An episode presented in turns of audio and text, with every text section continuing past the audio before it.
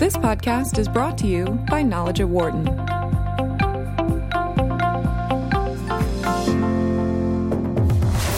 From the campus of the University of Pennsylvania Wharton School, this is Knowledge at Wharton on Business Radio. Here's your host, Dan Loney.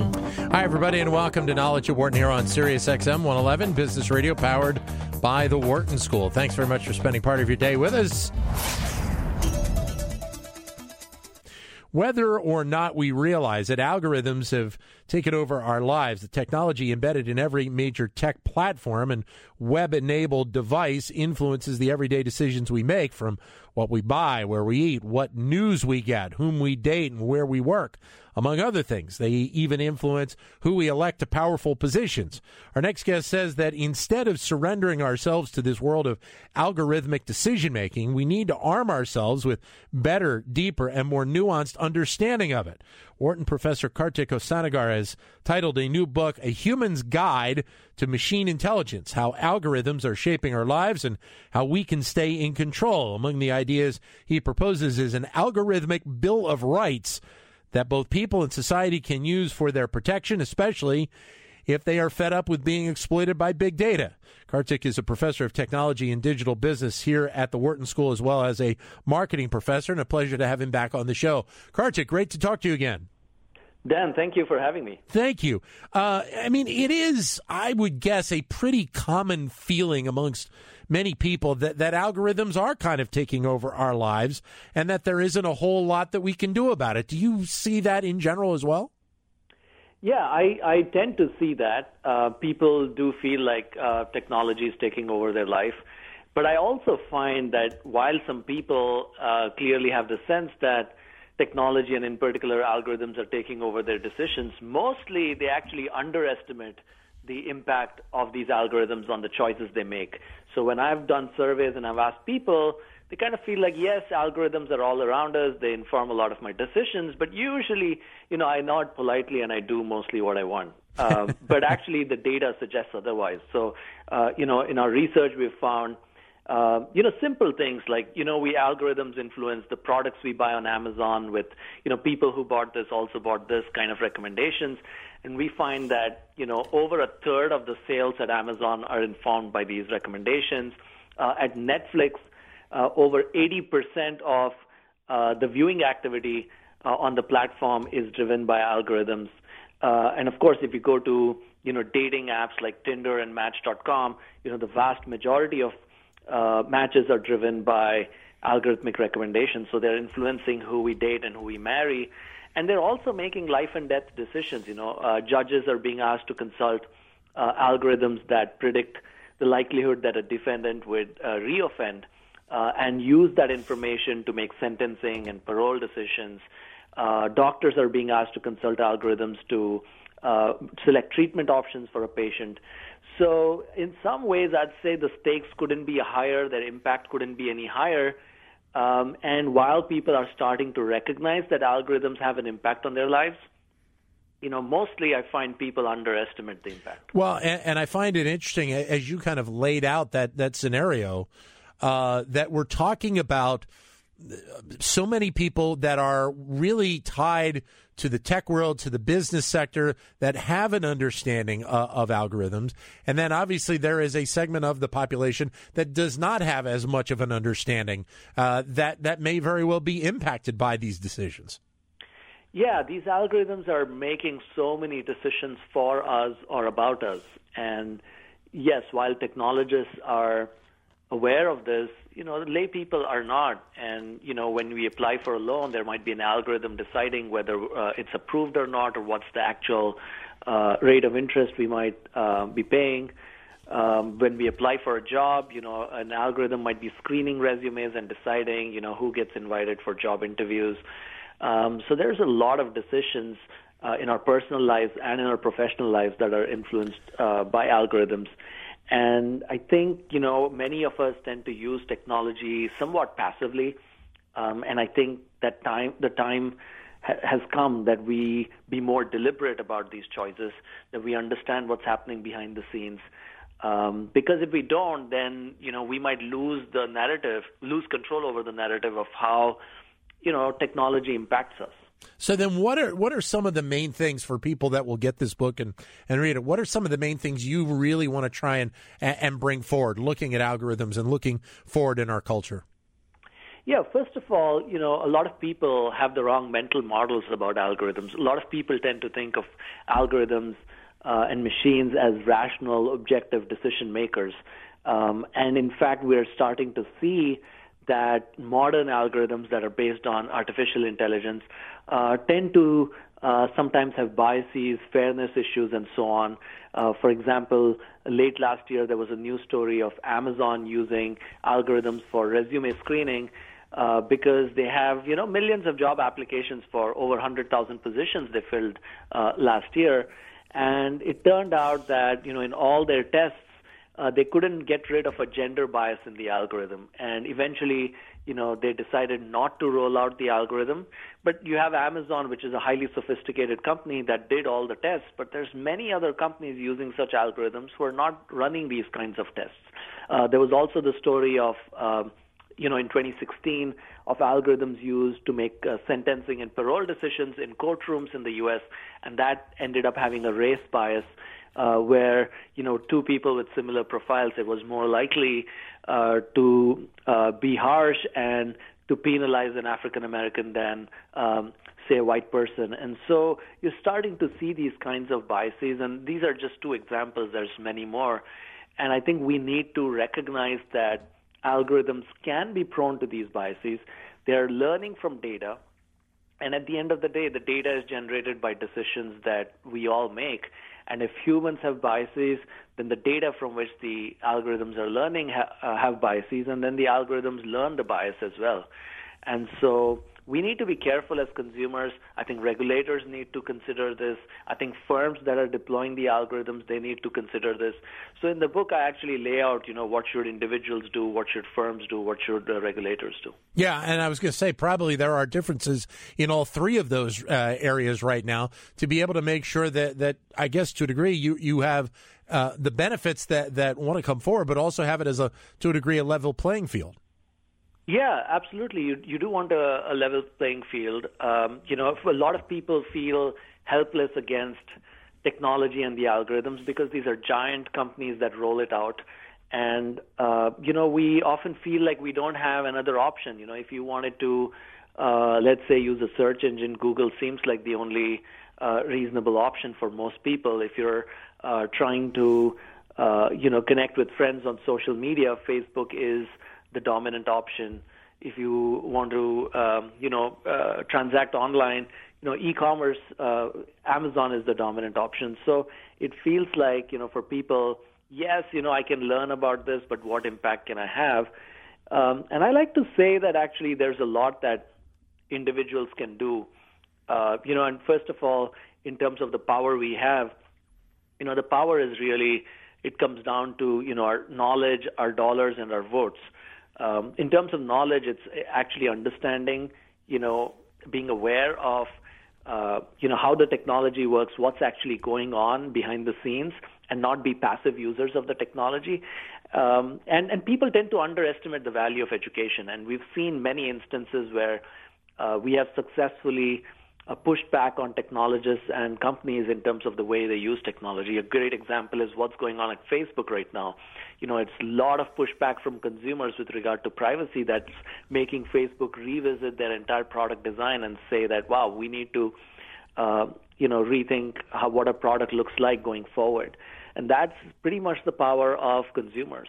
Uh, beyond education, you've got, you know, votes. You know, we should be looking for elected representatives who understand these issues. Yeah. Um, and there's not that many out there who deeply understand this, and they're going to make uh, important decisions for us. So we should look for uh, representatives who are going to, um, you know, think about consumer protection and understand the technology's capabilities and risks well.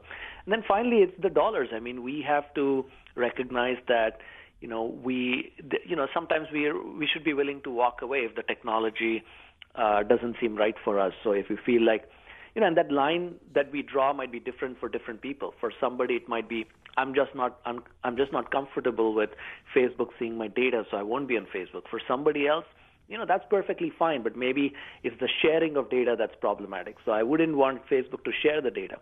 For somebody else, it might be all of this is fine, but I don't want, you know, let's say a smart speaker sitting in my living room and listening to my conversations. So each of us might draw a line differently, but we have to draw a line and kind of say that, you know, if these companies are going to make money off us, then they have to also come to this table and and uh, you know make sure they understand what we want from them. We're joined by Kartik Hosanagar, uh, Wharton uh, professor, joining us on the phone, uh, author of the new book, A Human's Guide to Machine Intelligence. Your comments are welcome at 844 Wharton, 844 942 7866.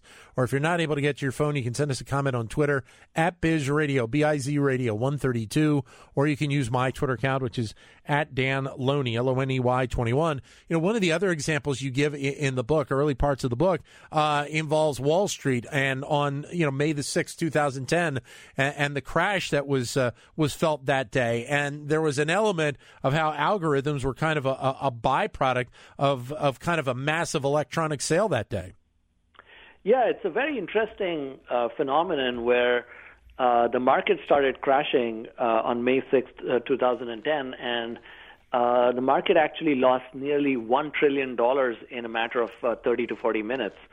And that's a huge crash in the market. Now, regulators stepped in and they, um, you know, put an end to trading, and eventually the market did recover and regain most of the losses. But it kind of raised this puzzle. Why would the market crash like this? You know, blue chip stocks were trading at for pennies and so on. And when they started looking into it, you know, there were many explanations. One of those, which actually, uh, you know, it turns out has a lot of credibility, was that uh, there were a lot of trading algorithms that uh, started selling and they were observing each other and they started um, almost to get into this uh, loop where each one's looking at the other and, and selling. And it caused the market to crash. And uh, clearly, it spooked regulators, and, and it told us that look, if algorithms are going to make so many trading decisions, we also need to have certain controls. Um, and the CFTC, the Commodities Futures Trading Commission, actually came in and started putting in some regulation. Uh, unfortunately, it was initially misdirected because they were saying, hey, we want all these companies that are trading to be willing to release their source code um, you know, if things go wrong. And the challenge with that is, you know, the source code is proprietary. These trading algorithms are proprietary. So companies are not willing to, to just release their source code like that. Um, and that doesn't solve the problem. All, and, and the other aspect of it is that increasingly the modern algorithms that are based on AI, the source code will not even tell you a whole lot about the logic or you know why an algorithm did what it um, did because you know these algorithms are learning from data so it's not in the source code that a programmer has programmed specific steps or actions it should take but it's all in the data so just looking at the source code will not tell you much so it's a very tough um, balancing act for regulators. Uh, you mentioned before talking about policy and, and, politics, and obviously, in this age of big data, uh, what we see in terms of our political landscape is being uh, uh, being, I don't want to say influenced because it may not be the right word, but there is definitely an impact because of of of how big data is, is playing a role in uh, in in the path of, of, politics on a variety of different realms. So, is there a concern on your part about that that influence that may be occurring where politics is concerned? Yeah. So, Facebook is a very interesting example of that. In in 2016, we all heard about the fake news controversy on Facebook. We heard about uh, the echo chamber that people are in, in on Facebook, and how that might have influenced the elections. Um, and so, indeed, these technologies and algorithms have a big impact on choices we make, including choices related to the electoral process um, and the political system. And these technologies are not only influencing you know, who gets elected, it also influences how our elected representatives serve citizens as well. So they're being used, for example, by school boards to assign students uh, to public schools. They're used, as I mentioned, in courtrooms in the U.S. to make sentencing decisions. So they're very much tied to the political process, both in terms of how we, um, you know, form our views about uh, elected representatives and who we elect, and also how they eventually serve us. And so it's not surprising to see politicians get into this. Uh, just this morning, Senator uh, Elizabeth uh, Warren actually uh, suggested a rather radical idea, which is that you break up uh, some of uh, America's largest tech companies, yes. like Amazon, Google, and Facebook. And I think um, that shows you how uh, you know the political uh, how politics and technology is increasingly tied together. But I do think her proposal is a bit misdirected. Um, I think it'll be uh, a huge problem for uh, the U.S. tech companies, but also the U.S. economy as a whole, to take uh, very aggressive action like that. And, and, that was uh, one of the things I wanted to touch on anyway is the fact that when you're talking about some of these potential changes, that you do have to take into effect what the the, the overall economic impact would be, uh, so that you don't have a, a severe negative come up. That's right. That's right. I mean, at some level, we've got to acknowledge that uh, technology has been a big engine for growth in the U.S. and for job creation as well uh, since 20 uh, since 2008. Also, the U.S. is competing uh, with China that is investing very aggressively in, in new technologies, including AI. And so, if you uh, come at it with a very heavy hand, then the risk is that the U.S. falls behind. And so, one has to be careful about you know what kind of actions you take. I do believe that some regulatory action is needed, and that's where the Bill of Rights I proposed comes in. And I've also proposed that you know you have federal oversight agencies and so on. So I do believe some of those are important, but right. you know we've got to be careful about overstepping here. Things like breaking companies up and so on, because you know the consequences in terms of the economy, job creation, and global competitiveness uh, could be uh, very uh, significant. 844 942 7866. If you'd like to join on the phone with your comments or questions, to the phones we go. Fort Collins, Colorado. Brenton is on the line. Brenton, go ahead, sir. Uh, yes, I was uh, just listening to the conversation today, and yesterday morning, while looking through Apple News, I read about a new AI that is capable of scanning a person's LinkedIn profile, and it was available for individuals like myself to download. They've given it a name. I that name escapes me at the moment. But my question is, how does someone like myself, who's looking, you know, actively looking for um, a job, protect against that, you know, in a business platform, you know, that I that I also pay for um, to promote myself in? Um, what what steps could I take uh, to avoid those biases uh, that could be found in that AI? Kartik. Yeah, that's a great question. So if you have AI that is screening uh, job applications or even just scouring the web, you know, looking at LinkedIn profiles and alerting recruiters, you know, you want to hire this person and so on. Uh, you know, in terms of the control we have as individuals in ensuring that, you know, the let's say these algorithms don't have biases and they're not uh, misdirected in some ways, you know, that's where I think we have to you know, really recognize the power of the collective and, um, you know, really push back on some of these things. A good example when uh, Google uh, rolled out Google Duplex, uh, which was this, um, you know, which is a service that will help us, you know, for example, make uh, restaurant reservations and so on. Their algorithms and AI was capable of simulating human voice and call small businesses and pretend to be a human and make a reservation. And there was a lot of pushback that said, hey, you can, uh, you know, you need to let these businesses know that this is an AI system calling and you're not talking to a human being. And Google said, okay, we get what you're saying and we'll, we'll fix that. So I think some of this just comes down to advocacy. And also, again, as I mentioned, go back to elected representatives and uh, ask for certain rights. And one of the things that I have uh, advocated for is that you know, before you deploy these algorithms in settings where there's social consequences to the algorithms, algorithms must be audited by a team that is independent of the team that made the algorithm. So I've uh, been talking to many companies and I've been pushing this idea that you need to have a plan for uh, AI audit and validation. And this should be done independent of uh, the AI development.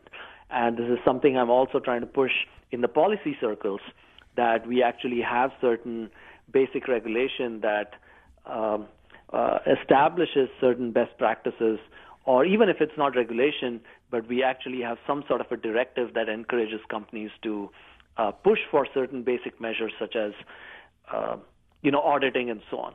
Having said that, to answer the the question, what can we do as individuals? Today, it's hard for me to take action that ensures uh, tomorrow the AI does not have any bias against me. And that's really what this book is trying to say that right. as individuals, we can't drive that kind of change tomorrow, and we've got to kind of step back and ensure that we collectively push for changes.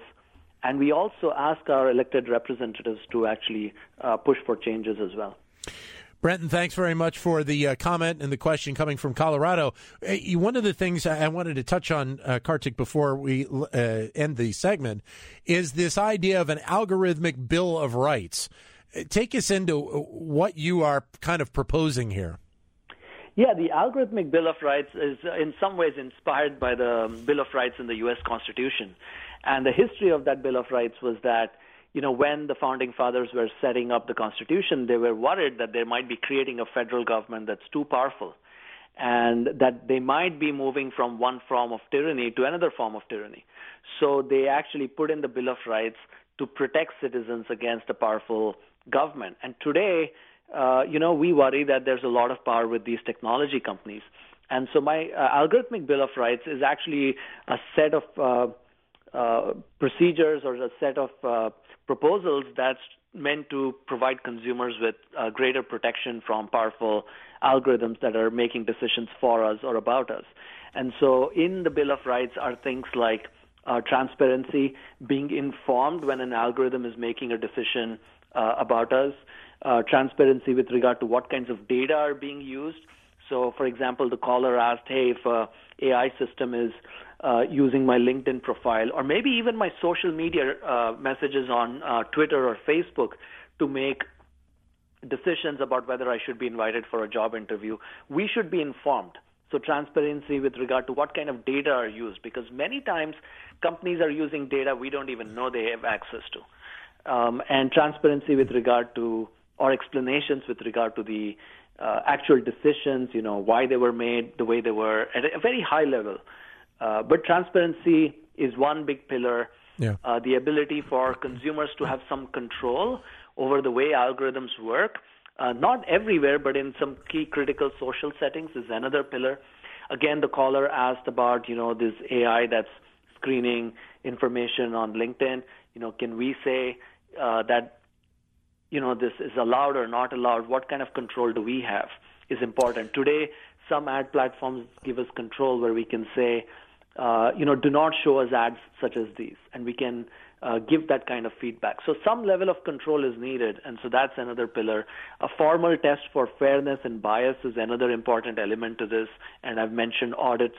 Uh, so these are some of the things that I've mentioned um, as key pillars uh, in an era when algorithms have a lot of clout on us, and we want to provide some some level of consumer protection. And, and, it seems like that's an idea that that can can really have some ground to it because uh, New York City, I guess, passed a bill uh, back in December of 2017 to have a transparency in terms of how the city government was was using algorithms to drive a lot of the decisions. So there there is this understanding, even to a degree, that that this is something important to look at.